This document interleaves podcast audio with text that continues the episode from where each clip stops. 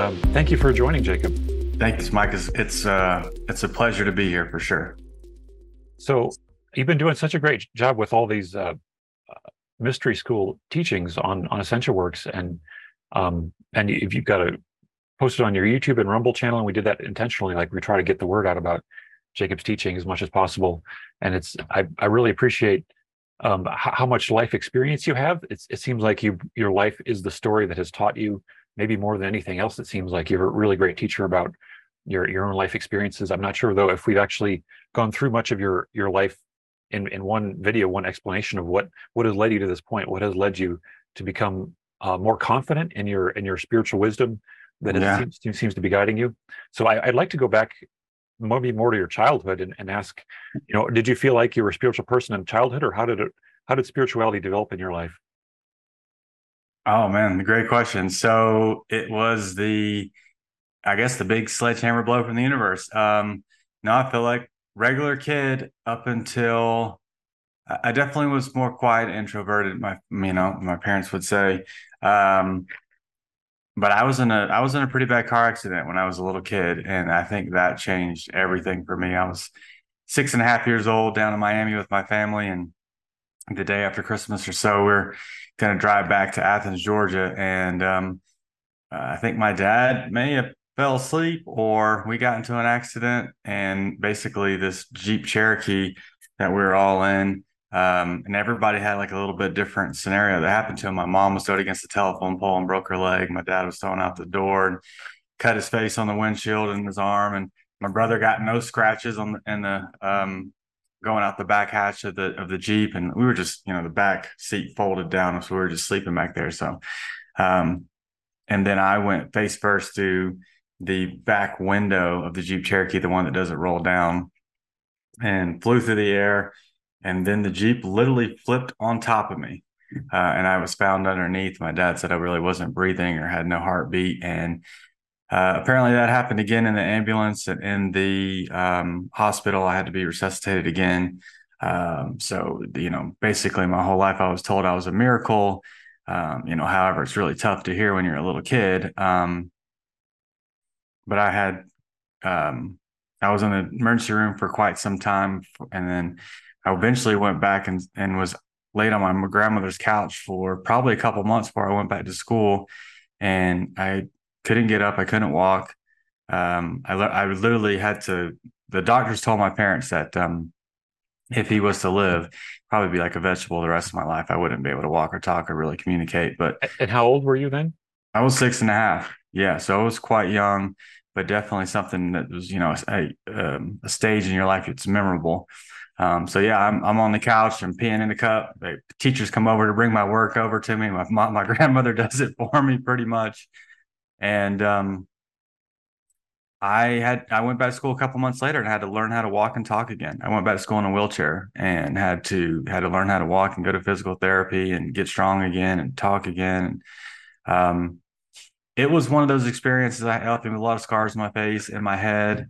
I had glass come out of my face for I don't know, probably a year or two after that, and it was very painful and it would work its way out.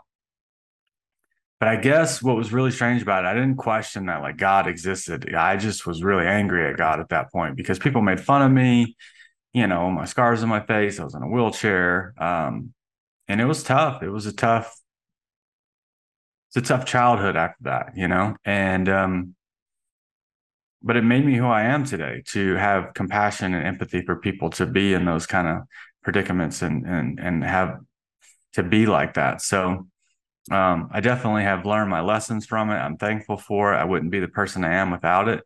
But I'd also see the dynamics of like what happened to me, what as opposed to happened to my brother, and you know the things that he experiences because of it. Things my dad, you know, like my, like my dad might experience guilt because he feels guilty for driving the car. My brother is somewhat jealous as a two as he's four and a half. Um, and so I get to go out. I don't have to go to school. Um, I'm at grandma's house all day. He's jealous of that fact because he doesn't really understand. you know, my mom probably feels a lot of um, guilt and everything too. So it's just it's weird how a big event and so many people can take different things away from that, and they can be lifelong struggles to get away, get over, and sometimes maybe some people don't ever get over it, but it's been that one thing that's a constant to why did this happen to me? You know what happened? And and why did it happen? And um, they always say people who have like really extreme head injuries really wake up after that. And i felt like because i was questioning i was angry at god and everything for that happening to me i was always like a little bit more present i felt like than other people. And like asking more questions of why are we here and what's going on and what's this whole thing about?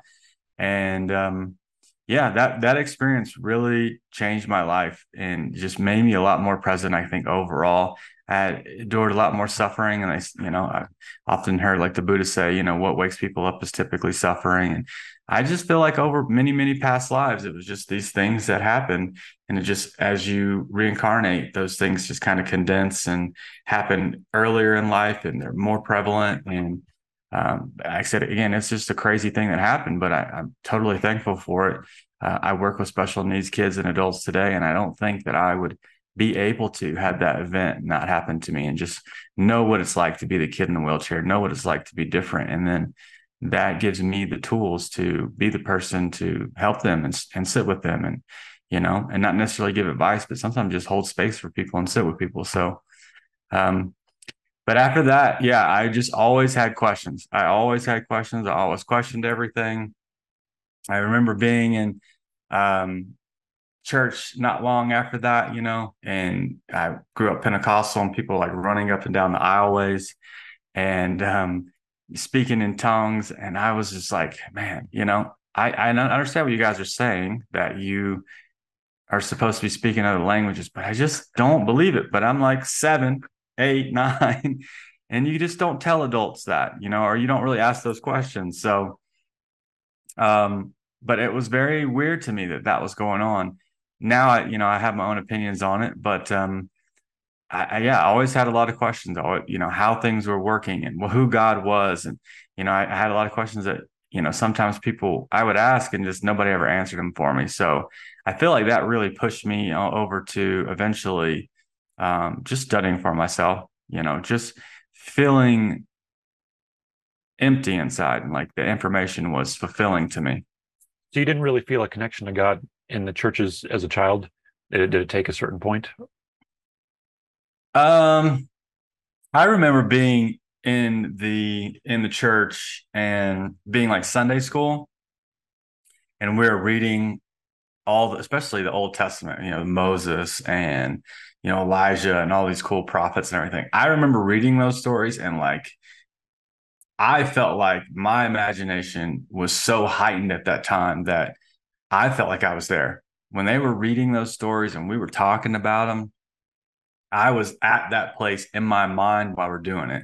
And I do believe that now it seems like those things are past lives that I was like almost remembering. You could see it clearly and it made a lot of sense to me. And so that stuff I loved. I loved talking about it. I love asking questions about it. And who are these giants and who are these people that were, you know, who are the Israelites and who are these people and why are these people mad at each other and why is their God telling them to do this? And, you know, there's a lot of questions a lot of people didn't answer for me then either. You know, it was just like, oh, just, you know, just listen to the story. You know, they just kind of brush you off. But that stuff I did love. But as you get older and stuff and you're in and you get kicked out of, you know, the children's part and you have to go sit in the pews with your with your family and everything. That stuff just it didn't resonate with me because it was it was it was really fearful and it was really scary. And you know now i look back and i was like i was looking for the truth and i was looking for to say things that really excited me. And you know to me if i was to say what's the most important thing in the bible? you know a lot of people would spout off probably different verses and things like that. But to me it was like what was written in red the words that were in red the things that Jesus spoke, those parables and those teachings, and those were really exciting to me. And I really like talking about those. But yeah, it was, you know, kind of being scared if you don't do this, you're going to hell. And sometimes people would scream and get excited, the preachers and stuff. And it was just, yeah, there was just, I just felt like people saying that they were saved and, you know, they were one way in church. And then I would go hang out at someone's house and hear how they talked about other people and stuff. And I was like, man, what are you, why would you talk about someone like that? Didn't you say at church the other day you loved everybody and now you're talking like this? So there was a lot of contradiction there for me. It was a really, you know, when it came to faith and religion and spirituality, that was that was tough for me because I I wanted to I wanted to ask the questions and I did sometimes and uh, I just never got the answers adequately that I felt like I needed. Yeah, I mean it's definitely the same way for me growing up. Uh, the, churches seem to be just adding more questions. as much as they claim to have answers, they couldn't really satisfy me with the answers. Um, right. but, um, but I do feel like there was different points at which I felt I had some kind of a spiritual experience in church or thinking about Jesus, where it seems like there's um, there's an awareness that something is going on in me that is not a part of my normal experience. That this is a kind of love that I'm I'm feeling that is not a normal um, experience. Do you have any anything like that that kind of awakened you to like the the value of spiritual seeking in the context of Christianity or anything else? Yeah. So okay. So fast forward. I go to college and I want to get away from home as much as possible, like anybody else, right? And so I got a autoimmune disease pretty early, around 19 or 19, yeah, probably. And it was just really awful. I mean, they the dot it's a dis-ease, right? You're not your body's not at ease um, for whatever reason. But um, I basically got something called urticaria, urticaria, people call it, um, which is like a uh, a rash that gets really itchy, can be really hot and feverish, and um, really painful. And I would go to the doctors and they would basically say, We don't know where it came from, how to get rid of it. We can give you antihistamine stuff to make it tolerable. And that stuff, I would go to class and I would be so tired from taking it, you know, just to try to alleviate the pain. But I was exhausted and I couldn't even, you know, keep my head up in the class because I was so tired. Um, and that disease brought me to all kinds of more questions. Okay, if they can't tell me how I got it how to get rid of it, what, you know, and I'm just going to take these drugs my whole life, like that doesn't make any sense. So, in college, I'm just like studying different things. I'm studying Reiki energy healings and I'm studying, um, you know, different modalities that possibly could work for me. Um, and one of the, you know, one of the things I definitely did do was go do some Reiki. And it was cool because I went to Reiki and I was like the first person to go. And I'm just like, you know, gonna get sit there and let them, you know, put their hands on me or hover on me or whatever. But everybody does their thing, and it's you know five, six, seven, eight, ten minutes or whatever. And it was great. It was beautiful. I was calm, and everything was you know wonderful. And I went and sat down, and as soon as I sat down, I, I kind of felt like, oh, you know, I just want to sit here for the rest of the time and kind of bask in this energy and um, kind of watch and learn. You know, I had done my research and um, I felt like I understood what was going on and what they were doing. And it wasn't energy necessarily coming from them, but it was should be energy that you're channeling through yourself out to your body, out your hands, and, and delivering it to other people.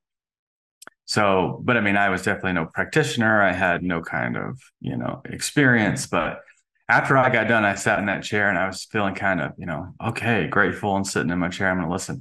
The voice inside of my head said loud and clear, now it's your turn. That's all it said. And I was like, what? I said, now it's your turn. And after it said it the second time, I knew that it meant I was supposed to go up there and give Reiki to the other people that were there. And I was just like, I'm not licensed or certified or anything like that. Maybe I could stop you right there and ask Do you feel like you'd ever ha- heard this voice prior to this point? Oh, yeah. Yeah. Yeah. Um, throughout my life, I felt like I'd had that voice hit me a few times um, in specific circumstances, instances, you know, that were very important typically, you know, but it was, you know, not something that happened for me every day or every month. It was just, you know, sometimes you, you heard it and you felt it, you know. So it seriously catches your attention.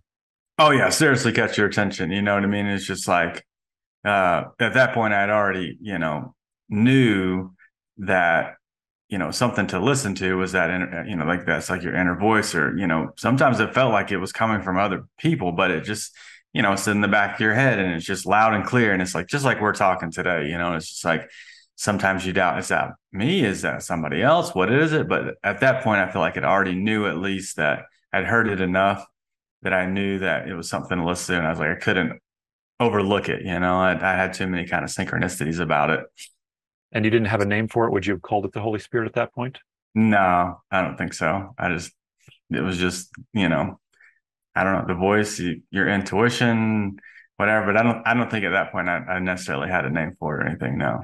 Um, All right. So yeah, continue. I got up there. Huh? Yeah, go ahead. Continue. I got up there and started doing my thing and, um, you know, running my hands. I didn't really touch any people, but I like just, I like the, I think they call it Reiki because you're just raking energy. And I was raking it out of people and letting it go and you know flowing it through people. And felt good. I really enjoyed it. I had fun doing it you know. It kind of added a whole nother part to the thing because i was like you know i didn't come there to give you know. I certainly i felt like i was a sick person. And i was like what does a sick person with autoimmune disease have to offer? But yeah like i said it, it just was this undeniable. You have to when you hear something like that you have to do it. So i did it and it felt great. Um, through that Thursday night Reiki healing session at this metaphysical place in Atlanta that I, that I went to. Um, all kinds of people came. The most interesting guy was a guy named Paul, who had three or four different types of cancer, stage four cancer, pretty bad. He was coming in to get Reiki energy healing. I also realized that he was going to the hospital to get chemotherapy as well, but he was doing it all.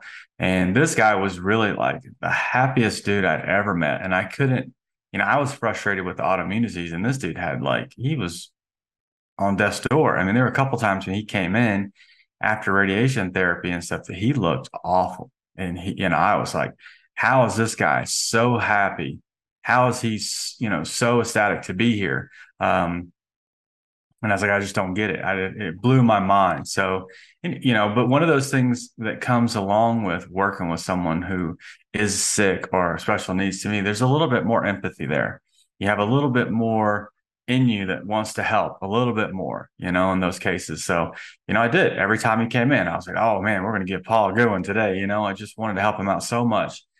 And, um, and so we did. And in one of those instances, um, I was on one side and a couple people on the other side, and there's five or six people working. But as I'm running my hands over, just doing my thing, um, there was no doubt a strong presence in the room, and it, it was almost like you, I mean, you could feel it. And I just, I, I turned, and it literally felt like Jesus Christ walked into the room, and he walked up close to the circle and he was, you know, four or five feet away from me. And it was like undeniable. Like, that's Jesus Christ. He's in here. And I didn't see anything with my eyes. It wasn't like I saw anything. There was no shadow, was no light. It wasn't anything like that that I can remember. It was just like a hundred percent feeling of the most powerful presence I've ever ever felt in my entire life that there had to have been some kind of entity standing there because it wasn't just me, you know. I was like, wow, dude, that's insane.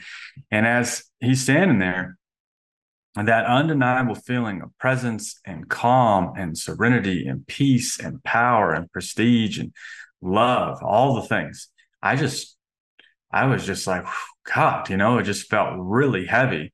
And then it's almost like he turned and looked right at me. And I was like, oh God. And I just felt really, you know, at that moment, like, whoa, you know, what's going to happen here? And he, he just walked into me he walked across from where he was four or five feet away and he walked right into my body and I lost it. I just started bawling, crying.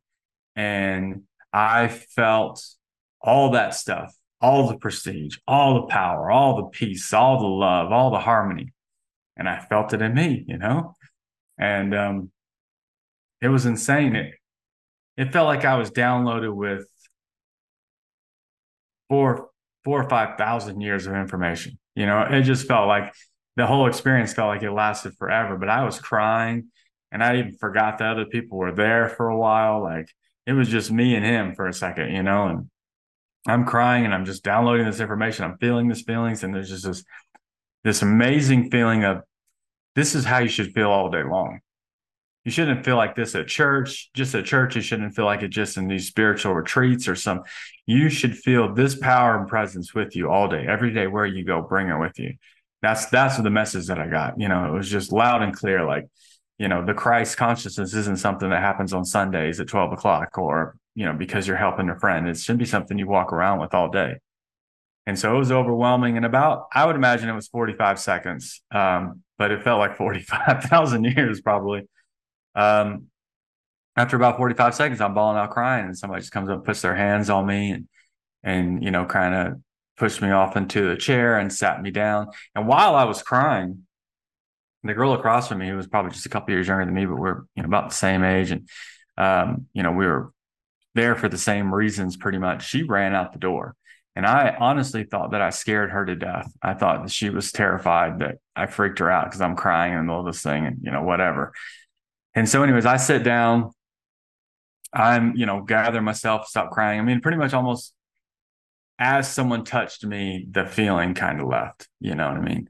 And so I'm sitting down and um, kind of gathering my thoughts on everything, and everybody, you know, everybody's staring at me like, "What happened there?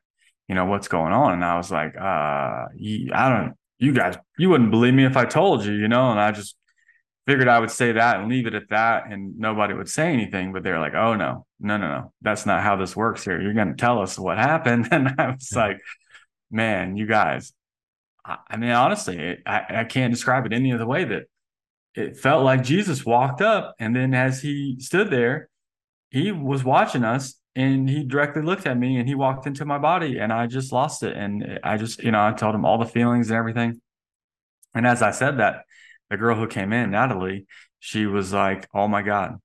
She goes, I felt that too. I felt his presence. And she, it was so overwhelming for her that she had to leave the room she couldn't she couldn't be in there. She said it was too overwhelming and she left. And that was like the thing that was like confirmation that somebody else felt this feeling, somebody else knew about it. I didn't need it.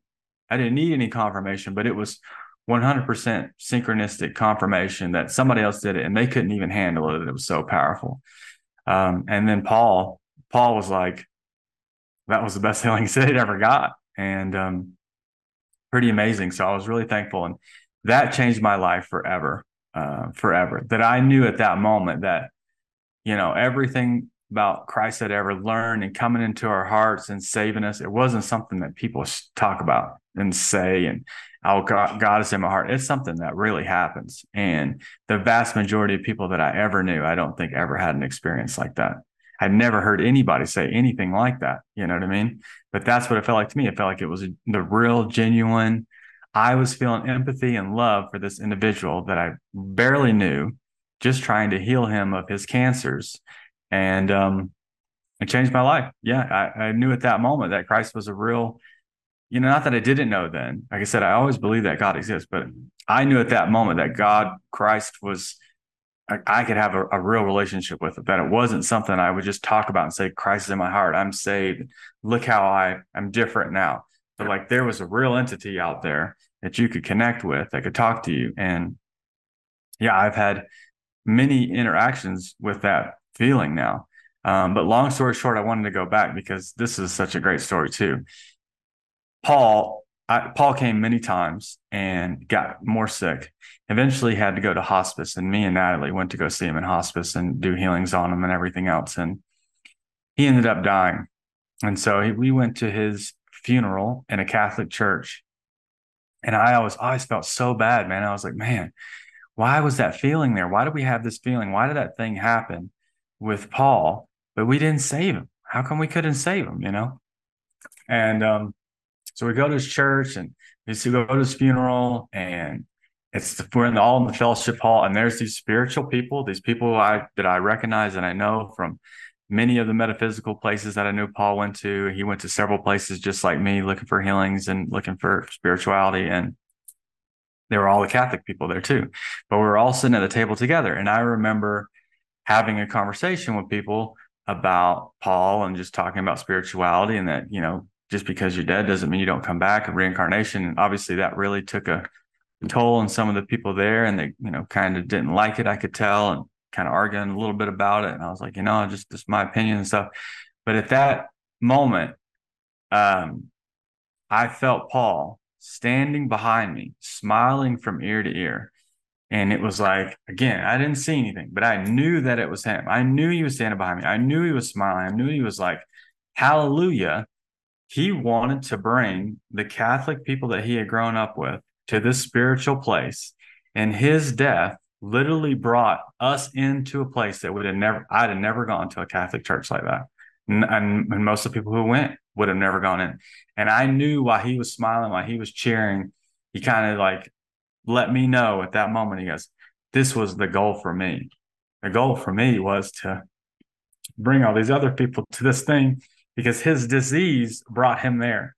That was a gift that he didn't realize until he, you know, until he probably died, or maybe even before then. I don't know, but he realized that, that the cancer was something that was a gift for him to go find what he needed in life, and that his death brought all these other people to these spiritual people and to have these conversations, and we're all sitting amongst each other and intertwining. So, yeah, it was.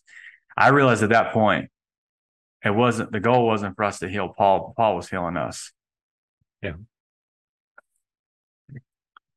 Great story.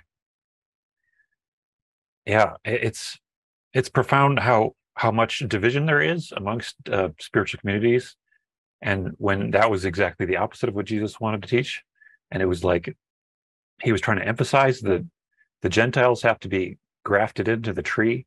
You know, it's it's not just about the Jews who he was trying to, you know, preach to. It's the it's everybody else is is a part of this this mm-hmm. same spiritual path that we're on yeah and so now we yeah and the bible says we had the the, the fruits of the holy spirit. You know clearly what you're describing love joy peace patience kindness just automatic. And then the the works of the flesh are contrasted against that which are things like division and dissensions and rivalries and all these things that are plaguing the different spiritual communities once they once they once they're opposed to one another. Um, so it, it's it's it's it's a great story that, that it really shouldn't be so divided. And and honestly, there needs to be kind of a, a community of believers that can be just open to to everyone. It just just make that the rule. It's just believing whatever you want to believe because because we're accepting of your your free will to do that. Mm-hmm. Yeah. Yeah, it definitely there was an aspect to it where you're like, yeah, sitting at a table with people who don't agree with you and that that's the point though you know you you're not i've never met anybody that i agree with on everything about on, on, on everything. So, you know, we shouldn't be so hard on people trying to, you have to believe this, have to believe that. Like no one believes, no two people believe exactly the same things on everything, but um, we should all be open to learn from each other and grow from each other. And, you know, that day, even though, you know, I feel like I'm talking to them, I'm still trying to listen because I know at that point, I already knew that leave no stone unturned. You know what I mean? Like I, I, I was already on the mission to learn everything I could, and it was for me, man. Um, you know, you gave me a lot of a lot of praise earlier, being like being a teacher whatever. But I I feel like I was just a adept student. I was just an apprentice. I was just learning things and trying to figure things out for myself because of all that confusion that happened in the past, and I wasn't really, you know, no one was really ever feeding my soul with information. You know, you know that saying Christ says, "Don't work for the food that spoils; work for the food your heavenly Father provides." And um, that's what I was looking for. I was looking for truth. I was looking for stuff that made sense to me, that nourished my soul, and um, those kind of events. You know, being sick, having autoimmune disease, that gave me the right recipe to go find some of these teachers because when the student's ready, the teacher will appear. And Paul was, was a you know, incredible teacher. And uh, it doesn't work out the way you always wanted to, but you know, life and death are the same thing. Being born is like is like dying, and I believe he'll be born again, and I believe he'll have another experience, and I think he will be even more attuned and more growth will happen because of that event for him. And it's not necessarily a sad thing that he died of cancer. I think that he he his mission overall was complete, and it's time to move on and go to the next one. And so it was beautiful. You know, I look back and I'm like, man, thank you. What a, what a beautiful experience. You know, it didn't happen the way I wanted to, but uh, it happened the way it needed to. So, do you feel like this is an experience you would call being born again that you had with Paul? And do you feel like that is something that you can come back to? Is there is it is it meditation that helps you go back to that state, or is there something about your natural life that can draw you back into that? Uh, so being born again, first of all, I think we i do believe we re- reincarnate and we die and we're born over again and we try out new situations cultures skin pigmentations, all the things, roles, masters, servants, all of them to learn it all. So we learn to die over and over and over again and let that ego helps that, you know, kill that ego for us. So die thousands, millions of times, whatever it is.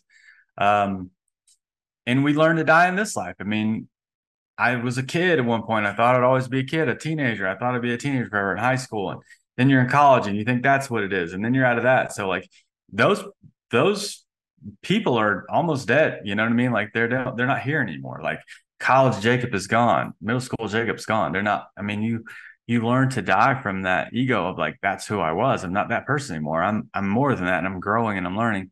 But I do believe that there are, you know, mystical experiences oftentimes experiences that I've had with that kind of Holy Spirit energy, that Christ energy, have usually been by myself. There's a handful of times where it has happened um, with other people around, which is pretty cool. Um, you know, one of the instances was I was in Tybee Island with my family one time, and I was I felt like I for some reason I was like pretty much the only person I could see on the beach. And my parents just said, meet us up here at this restaurant or something whenever you get done. And I was like, okay. So, you know, the sun is setting and I'm on the beach and I'm looking at the ocean. I just said, you know, hey, God, ocean, spirit, nature, whatever.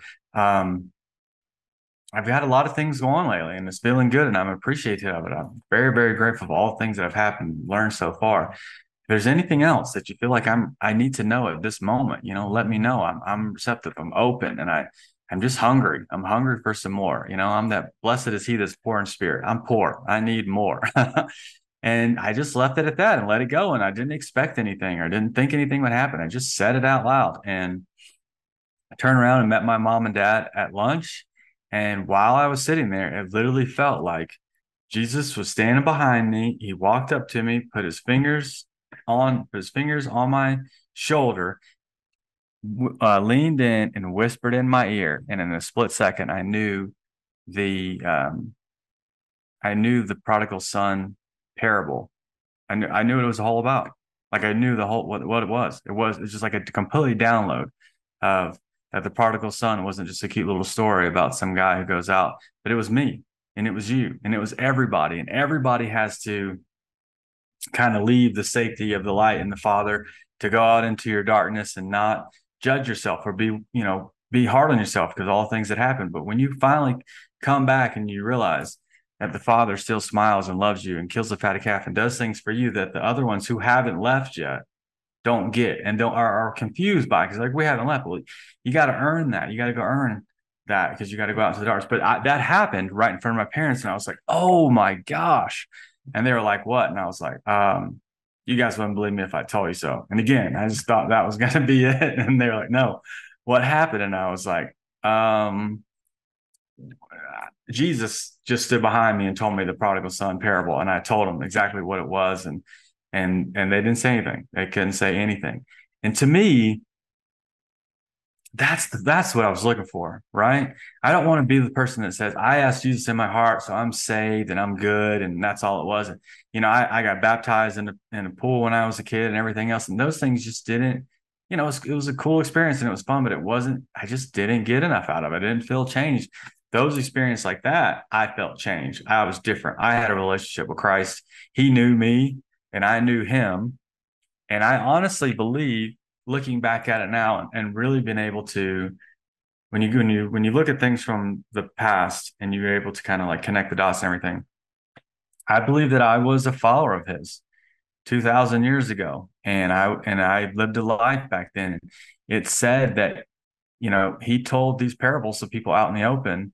And um but he told the meaning of those parables his true disciples. And i believed that i was one of his true disciples that behind closed doors we spoke and he told me the uh, understandings and what they are is kind of quantum physics. You know, there's a lot of parables, and I believe that they're really quantum physics to how the universe works, like the laws of the universe, and almost all of them are usually about you and me and all of us and how we fit in the scheme of the of the universe. And I believe that it was just a download, like the things that you learned in all your past lives. When we get to this point now, and this this crux, this on our way to zero point I just feel like I've had dozens and dozens of past lives bleed through so that I love I love Judaism, I love Christianity, I'm really into Native Americans. And so all these things just kind of come and like all of a sudden some one day I'll just like know something or I'll just have a huge question in my head and it'll be like, go, go look up this and go watch this. And I'll just have like this weird,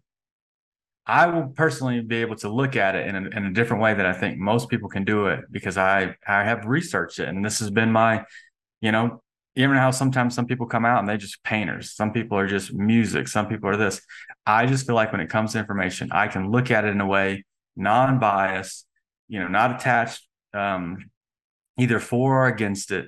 I can just see it in a way that i can play. I can play the song. I can play the music. I can look at something and be like oh that's how that works and uh, i just i just 100% believe that over many past lives i've just been a seeker of truth and that's my gift just like somebody else who plays the piano or someone else who um, helps people, you know, or servants or whatever. And that's mine. I just feel like that's what I've done. well, let's many- let's dive into some of that a, a little bit with the parable uh, of the prodigal son. Um, so the prodigal son basically wanders off and goes to the darkest point and doesn't really believe that the father is going to forgive him to the degree the father will forgive him or believe in forgiveness at all. And yeah. do you suppose that the turning point is actually self forgiveness that you you you begin to value yourself enough to recognize you can return to that love? Yeah, and and I think add a little bit to it too. I mean, the guy didn't just walk out the door and leave. He took his entire inheritance. He took everything that that his father should have gave him and and took it all and spent it all and wasted it all on, you know, the all the things of life that we probably shouldn't, right? They told her not to to get into prostitution, whatever, and just wasted money gambling.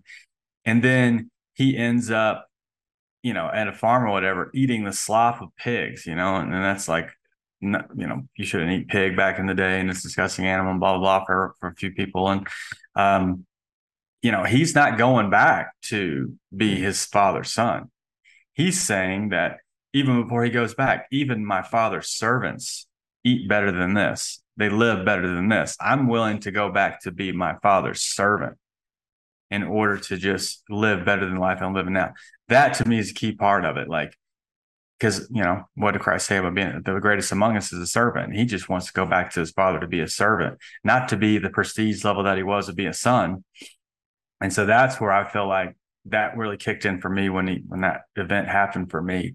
Um, but I do I, I think that he goes back with the humility of you know i'm i'm not the person i was i'm not that prestige anymore. But the father then says oh man no you're not going to be a servant. You're going to be i'm going to kill the fatted calf for you. I'm going to make you know and feel that you're number one right here right now in this moment and above everybody else who didn't leave. You know, like i said the other siblings were angry and upset and jealous because they were killing fatted calf i'm like you didn't do that for me and i stayed here the whole time and to me that's part of it like we have to leave that safety and security of the light to go out and have these adventures, to go become the hero of our own journeys, to learn, to grow, to evolve, and realize the whole time, the whole time, we're holding that judgment against ourselves. We're angry at ourselves that we did certain things, but God and the universe, unconditional love, is loving you. It just loves you. It just says, "Hey, it loves you so much. Go out there and make mistakes, and nobody. I'm not going to be mad about it. I'm not. I'm not going to be jealous or angry. I mean, those those qualities that we hear in the Old Testament, I feel like are not God they're gods from people from other planets and stuff like that. But um, in my personal opinion, but in you know in John it says no man has ever seen the face of God. That God is love, and when God dwelleth within us, you know we, we're feeling we're with God. When God is God is in us and we're experiencing it. So that to me is what it really is. And so it's it's giving you free will to go out there and make those you know decisions for yourself to learn and to grow, and that it's not like judgment necessarily, but there are consequences. If you do this, these things will happen. If you start shooting people, people will probably start shooting back. If you start loving people, people will love you back. Um, and that's what happens. You steal from people you'll be stolen from. And that's what has to realize. Whatever you put out is what you get back. And there's no there's no judgment. There's no anger to it towards it. Um, but yeah, when you finally go back, you realize that God loved you the whole time, and what a just open arms, you know, comes back. And that's what I feel like for me overall when you talk about the Holy Spirit, I've had those moments where you're in a room by yourself. Typically, is when I, uh, mine have been by myself, where I'm on the road of learning and growing and reading the Bible and reading other books and trying to find more uh, truth and have these incredible experiences where you can get completely filled up with unconditional love. And you just have these incredible messages that are just it's almost like someone's talking to you but there's no words being said but it's obvious that you know i loved you the whole time. Just take it easy. Relax. It's okay. Everything's fine. Keep going. Don't have don't be too hard on yourself you know? And it's just like oh, thanks you know i needed that. And you just i usually end up bawling out crying and feeling grateful and and all that kind of stuff you know? Yeah. It seems like there's a there's there's personal responsibility but there's also i think the spiritual responsibility with letting go of of of all our our, our worries and giving over the the concern that we manage our lives and plan everything in specific orders um, to, to try to be the, the best person we can be.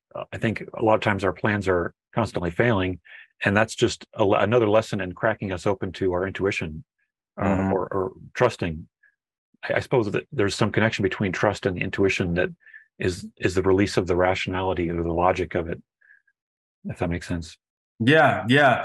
It's almost like I look at your background and I see that water flowing, and, and I feel like what we want to do is very egoic, but like what our soul wants us to do, when our soul is concerned with, is like this easy flowing river. And we just have to let go and flow with it instead of fighting the currents and trying to do the things we want to do. Like, I think our life really could be a whole lot easier and really work out for us and blossom in many ways if we were just to stop fighting the current and let the the overall natural way of all the things in our life just develop naturally like your soul knows what it wants and um, you know our our brains and our egos kind of mess that up a lot you know and it really should be easier life should be a lot easier spirituality should be a lot easier than we all make it um, it definitely it seems that way and as you kind of let go and surrender surrender to the universe it becomes a lot easier instead of fighting it you know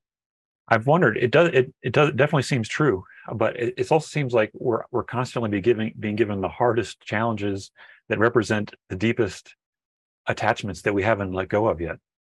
Like um, being a parent, it seems like there are um, ways that my kid is mirroring me. You have a kid that's a girl that's six months older than mine, so mm-hmm. it's it's really interesting watching them both develop. That that they seem to, for for me, it's like the, the lessons don't seem to stop. They seem to keep accelerating, but I know that it must be related to um, aspects of my own consciousness that are that I'm still processing when I when I get uh, frustrated or or feel feel confused about about how to handle a situation. It seems like there's just the next level, the next doorway of of opening up to trust and opening up to to faith and uh, love in those moments. Right. Yeah. Like kids, kids are like the instant karma, right? So everything that you haven't worked out and things that you know you get jealous about or angry about or possessive over they, get it real quick too. And they're learning from you real quick whether you know it or not one little thing you say or one little thing that you do. But yeah i mean it seems like now and it may and it's obvious right? Because if we are in the zero point if we are in a place where many of us have wanted to be for a, for a long time right to build up to then we're in a great purification. So if we want to make it to a 5D world or a thousand years of peace or a new Kali Yuga or a golden age, we're going to have to purify all those those old karmic patterns that no longer work. You know, jealousy, anger, resentment, and um, um, those things are not going to have no place for a world that's you know higher dimensional. You know what I mean? They have their they have their place in your life. You know what I mean? Because they're needed and they'll help you they'll help you see contrast in your life and help you learn lessons. But to go into be a higher dimensional frequency, you know, reality, there's no place for those for jealousy and anger and um and resentment and those kind of things. You want to live in a higher higher vibrational um, frequency. And I would imagine there are planets out there, highly civilized planets, where it's like everybody knows all your thoughts and everything. You know, you can't really get away from that. So you have to be careful, and um, we have to realize like eventually like i mean i mean a lot of people probably already picking up on it like i'm already picking up on people's thoughts and feelings immediately you know especially if they're intense you know the more intense they are the easier are to pick up so you know you, there's going to be a time when there's no nowhere to hide anything your thoughts your emotions and feelings like eventually we're all going to be completely like naked here just you know, every there's no hiding anything anymore. And do you think that's occurring more with children, like the children that you're helping? Yeah, I do. And I think because of working with like special needs kids and adults, and oftentimes many of them are just who they are exactly, and they don't care anything about what anybody else thinks of them. Um, I think that's given me a great opportunity to really dive into myself and be the same thing to like, you know, imitation is the highest form of flattery, right? So I'm trying to imitate them and try to be like them as much as possible. Like they don't care. They don't care what everybody else thinks about them at all, you know? And I want to be like that. I want that kind of level of freedom, right? I want to be that free to, I can be myself totally, completely immersed, like weird stuff, weird mysteries, talk about whatever. I don't care what anybody says or thinks. I don't care if anybody thinks I'm totally wrong or crazy or whatever. It's totally fine at this point. Like, um, yeah, there's some people who are ready for the mission, and there's some people who will hear some of the things I say, and eventually we'll probably be like, "Oh man, that dude probably was speaking the truth. That probably is a true thing that's going on," and um, you know, come back and have a conversation with me. And to me, that's even better. I'd rather have. I love that. I love to say something, probably something someone's never heard, and then them tell me I'm completely wrong, and then come back six months or later and be like, "Dude." Actually, I've been having a lot of conversations with people. What you said about this, and you know, I think you're right.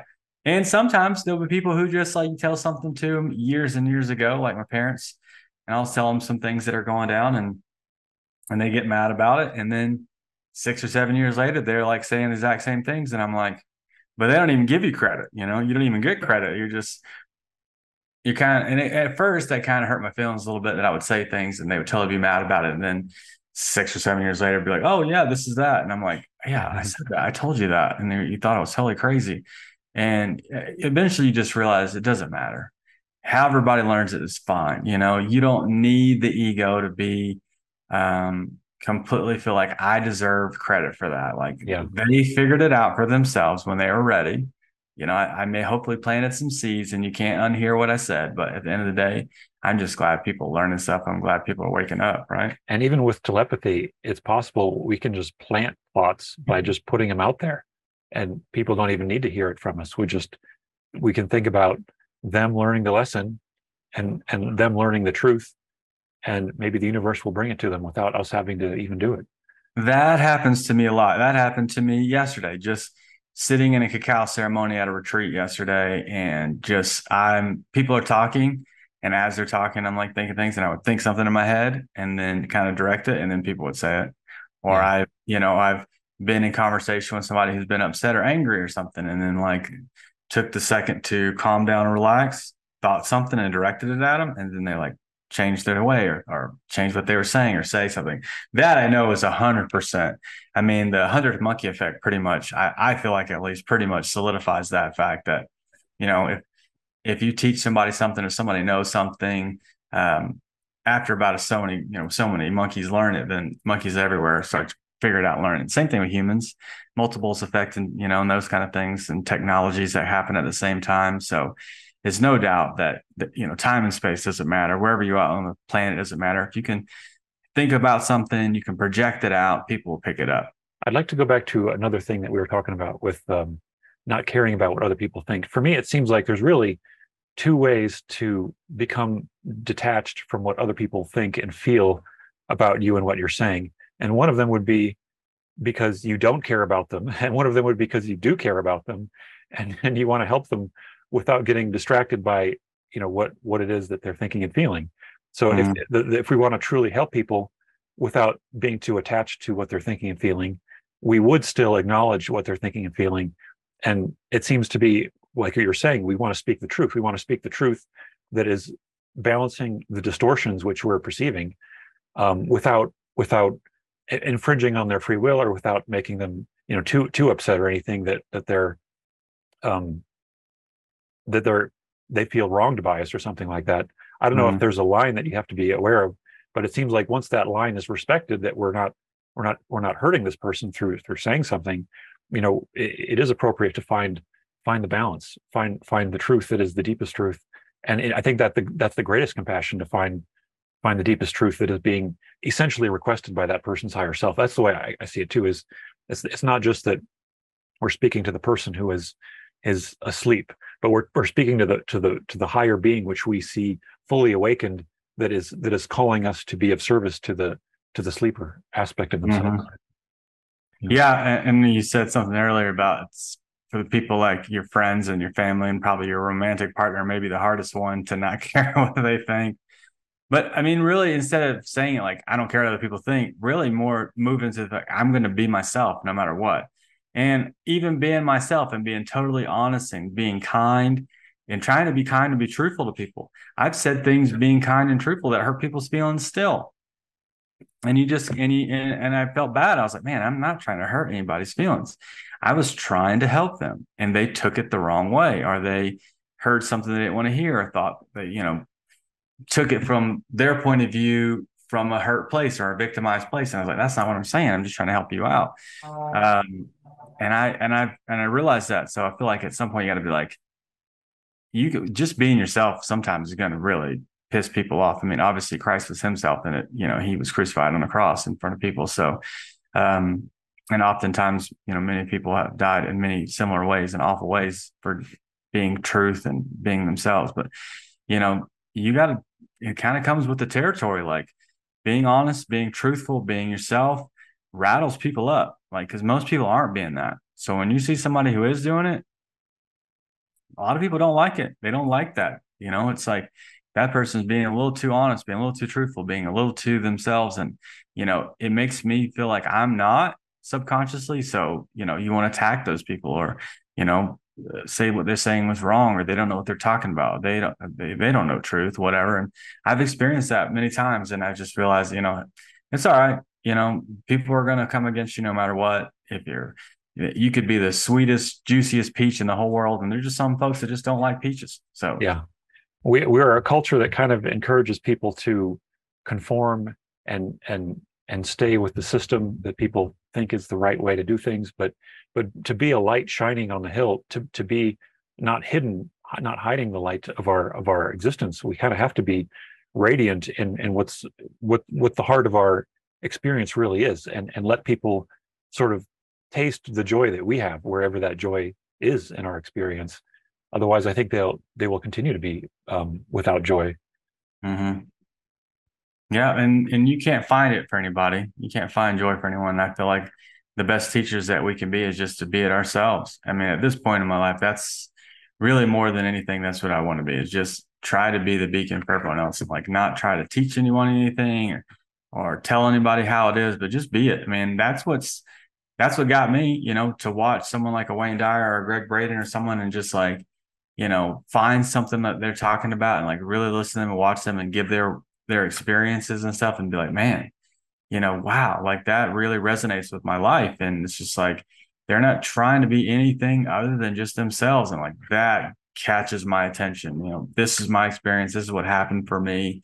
And I'm like, wow, that really that did it. That did it for me, you know. So I want to do the same thing for other people. Just like let's not push things on people or, you know, try to convince anybody. Someone doesn't believe there's an inner earth. That's fine. You know, there's other things that we can connect on and talk about. And um, some people don't believe in aliens. That's fine too. You know, like I don't have to convince anybody of it. It's not like necessary. I feel like it at some points in my life, it definitely was. I was like, come on, man, you got to know that stuff. Is you got to know this. And it's like there was a frustration that I felt, and that wasn't worth it. There's no, there's nothing worth you being frustrated trying to teach somebody else. People can wake up tons of different ways. You know, some may be just working with special needs people. Some may be serving others. Some may be um, you know, reading certain books. Like um, it, there's a some may be suffering very difficultly, and something comes along and a relationship ends or whatever. But eventually, everyone's going to have those things. So you know, let them have their life, let them have their journey, and you know, don't have to convince people. But um, that's something I'd have to learn and just you know let it go. Just do your best and be yourself, and you know, it tends to work out that way. This past retreat, I you know, we were there was a really feminine led ceremony, and there's only like three guys in it. And I was like the last, one of the last, the next last person to go. And um, I just, you know, as each person went before me, you know, in the beginning, I was like, I knew what I was going to say, I knew what I was going to talk about, and then um, each person went, and it was just so beautiful and so incredible. I just like I shed a layer. And the next person went, I shed another layer, and I was like, six or seven people before me, I was already crying. And each person that came before after that, I was crying even more until they finally picked me.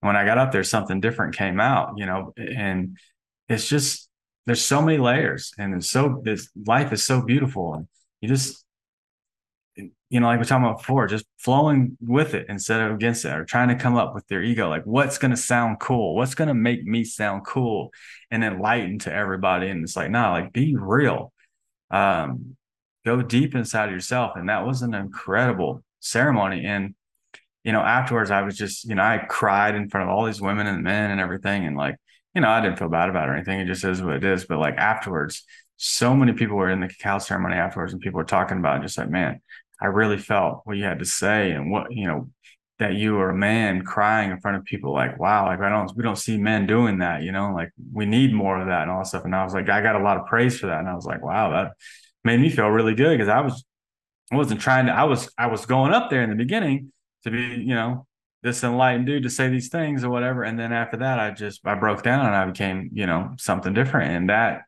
that had more impact on people than what I, what I thought probably would have. Um, and then I had my my um Tao Te Ching book and I was reading it afterwards before the cacao ceremony. And a friend of mine asked me, she said, What's your favorite thing in there? And I was going, and I, there's so many great things, the duality and, um, and the fact that it's old and it's almost like a mystery in itself just to read it, you know, read one page. Sometimes you got to read it a dozen times and you still might not know what it means. Um, and I was like, man, I, there's so many things I could have said. And I was like, you know what? I don't know if I've read it yet. I don't know. I just had this real deep sense of saying, no, let it go. You don't know yet. I was like, okay, I don't know. And I still had maybe, you know, third of the book left to read. And so everybody left the yurt that we were in, and I was sitting there and I just pulled the book out and I laid on the bed and I was reading it. As soon as I pulled up the next page, um, it basically said, you know, the greatest people among us live very hum- humbly. You know, they don't try to be the great people, the great men, the great women. They just be who themselves and be who they are. And in that in itself, makes you great. And so um, I went back and told her, I was like, this is it. This is the greatest thing I've seen so far. And it made me realize, you know, like Jesus walk around barefooted and everything else that, um, you know, he was so great. He was just a servant helping other people out. And he wasn't trying to be a, a king or wear a gold crown or whatever, just being himself and helping people out. I was like, man, that's it. You know, let's just be totally ourselves and use the gifts we've been given.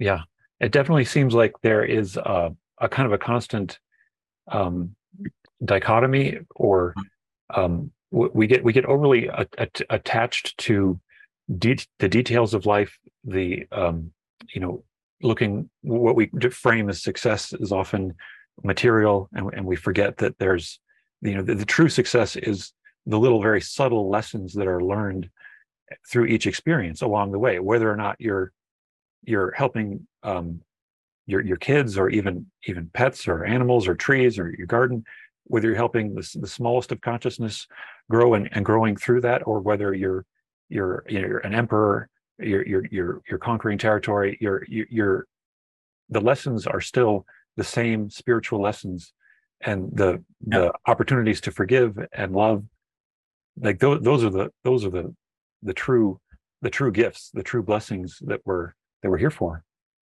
Right. Yeah. And I've often felt like just because somebody's in that experience now, someone's a king and someone's a servant, doesn't mean that the next life they probably were going to switch roles completely. You know, like those movies that we see trading places and things where they can literally train. I mean, that's that to me is like a subconscious feeling and someone made a movie about, but that's like a subconscious thing of something real that happens. Like maybe this life you're the master, you're a slave owner, and the next one you're a slave, or um, you know what I mean? You're someone who gets who's taking advantage of people, and next time you're the person who helping people. Like you get all these different aspects of life and and chances and tries and and and you know experiences to learn. You know, and and, you, and at the end of the day, you realize I'm not just this one person. I'm not just this. I'm not just some guy in this flesh and this color and everything else. Like I'm way more than that. This is just the you know the vehicle which I get to get around in for this this life, but ultimately i'm the the the master and the servant the the rich and the poor all of the things you know i'm the introvert and an extrovert like all those things have time and places and so yeah i mean it was just you know, that experience at the retreat the other day was just amazing. Like, you know, just there's no reason sometimes even try to try to come up with anything to say, you know, like a lot of times it's just what comes out is what needs to be heard. And what's what you're feeling in your heart at that moment, that's what needs to come out. So we're coming up close to an hour. I know you have to get going soon. Um, I I guess it'd be good to wrap up with a discussion around what what are the takeaways what what are the things we can give people right now what are the best tools that you know of to help people find a greater state of inner peace or greater state of, of balance and harmony in their lives wow that's that's a big question i mean for me eh, i'm just giving my gifts out like so making them doing the mystery school talking about certain topics i mean not, not every topic is obviously for every single person but i feel like we're just going to keep putting them out there and we want people to come join it's not for me to be a teacher and just teach everybody this is what it is. I mean, like I've got a subject I really want to talk about. I want to share it with you guys. And what does it invoke in you? What do you know about it that I don't know? Let's all get together and have a conversation about it because that's how we grow and that's how we learn, not realizing that one person has all the answers, but you know, collectively we all have the answers to this big idea. And so to me, it, it is just if we want to make the world a better place, then we have to be better right? If you want more love, then be more loving. If you want more peace, be more peaceful. And then it has to be so. It has to be so. Like there, there's no doubt. If I'm more peaceful, the world's more peaceful. If I'm more angry, the world's more angry. So, as we what we want to see in the world, we do it. And so, just with the mystery school, it's just coming up with topics that I feel like are important to make people aware of, uh, not to scare anybody of anything, but just like, hey, this is might be this might be going on. How can we change it? How can we do better? How can we collectively get together, talk about it, you know, work out some of these issues and problems that we may have, so that we can overcome it, right? Like no matter what it is, anger, jealousy, wrath, whatever. Like let's just let's get to it. Let's talk about it. Let's have a real adult conversation about things and unravel the tension around certain issues um, there should be no subject that anybody should be afraid of talking about.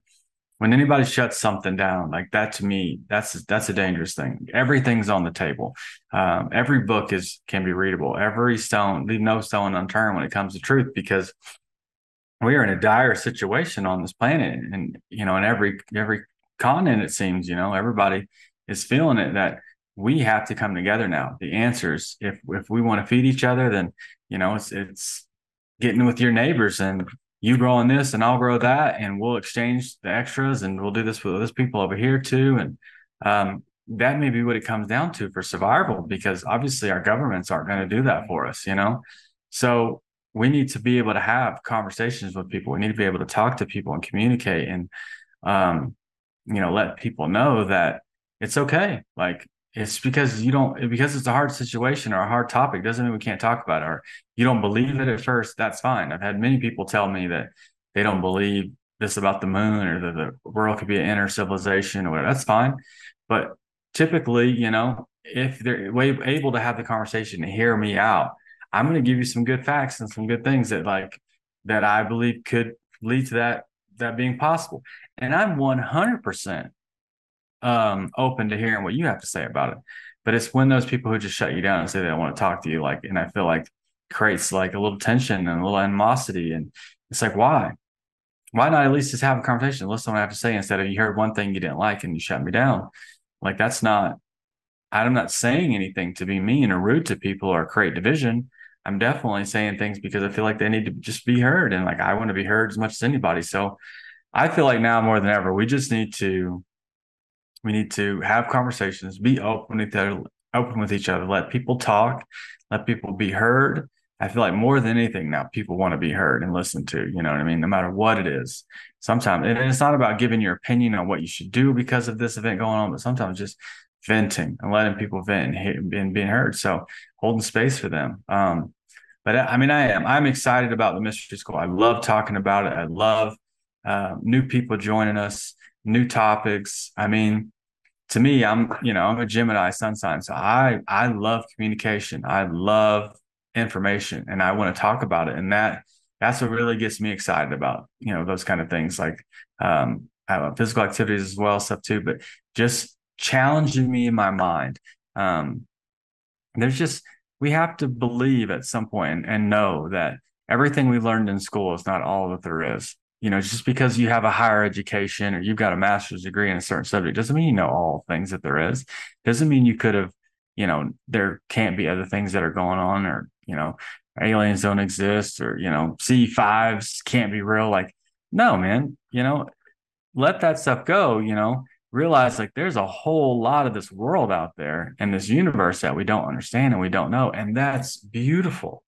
It's absolutely beautiful. It's like not everything is figured out. I feel like when I was a kid, when they talked about the Loch Ness monster was just just some boat, some that the doctor put up there, Sasquatch wasn't real or whatever. And I'm like, man, why'd you guys even talk about this if it's not real? Why'd you give any time to it at all if it's just something that's totally not real? And then you go back and you look at it on your own, you're like, man, there's no way that just one little boat, you know, um, totally takes away from all the other sightings and everything else, or you know that somebody said Sasquatch is real, so it's not real. And it's like there's a whole lot of evidence to suggest otherwise, and it's like those kind of things. I would say Sasquatch was the, probably the first thing that I really got into that I kind of felt like I always knew was real, but I I didn't start looking at it till later, you know, in life until my probably early 20s. And it was one of those first things I looked at and I was like, man, there's got to be more to that story. And as soon as I did and looked it up, I just like an overwhelming plethora of information just comes in and you're like, man, there's a lot to this. And that yeah. that broke open everything. Everything could be real to me. Anything is possible after yeah. that. You know? It is amazing. And it's also a great one because it's kind of humorous to people to start with too, the way it's been portrayed. But I want to I want to say that I, I I'm I'm very glad that when I brought asked you about people finding more peace in their lives, you immediately went to talk about finding peace with your neighbors. And it really seems like, yeah, that's totally makes sense that finding peace with our family members, finding the path to peace with our family and our neighbors is the first step to finding world peace, to find it all across the world. And when it comes to differences of belief systems and differences in and uh, what could be true and what's even a, a discussable topic, what's even allowed on the table, it seems like you know the process, the path to peace is always a gradual one. We're always mm-hmm. going to start with at one point saying, okay, I know you're of the opposite political party. I'm going to be your friend anyway. I'm going to be your friend. And then we won't talk about that yet, but we'll talk about this now. And we won't talk about that yet, but we'll talk about this now. And you keep on as you open up your hearts to one another and forgive each other for your differences of opinions, then you realize it's just natural that that people can become one with with enough love and enough care, attention uh, placed on it. So I really think it is a matter matter of uh, you know just just working at it like like it's your job to find peace with others isn't that wild that people now it seems like look for one topic that you don't agree on so you can't be friends with him if that is a democrat or republican or he likes trump or whatever it is then we can't be friends yeah and i'm like that's like one thing out of an infinite amount of things like I guarantee you every single person is more alike you than they could ever be different. But why look for one thing and be I have to go into people's homes to work all the time. And I can promise you that there are a lot of things that we don't agree on. But as long as the I'm there and I continue to go, I always find more things that are alike than differences. And so I, you know, I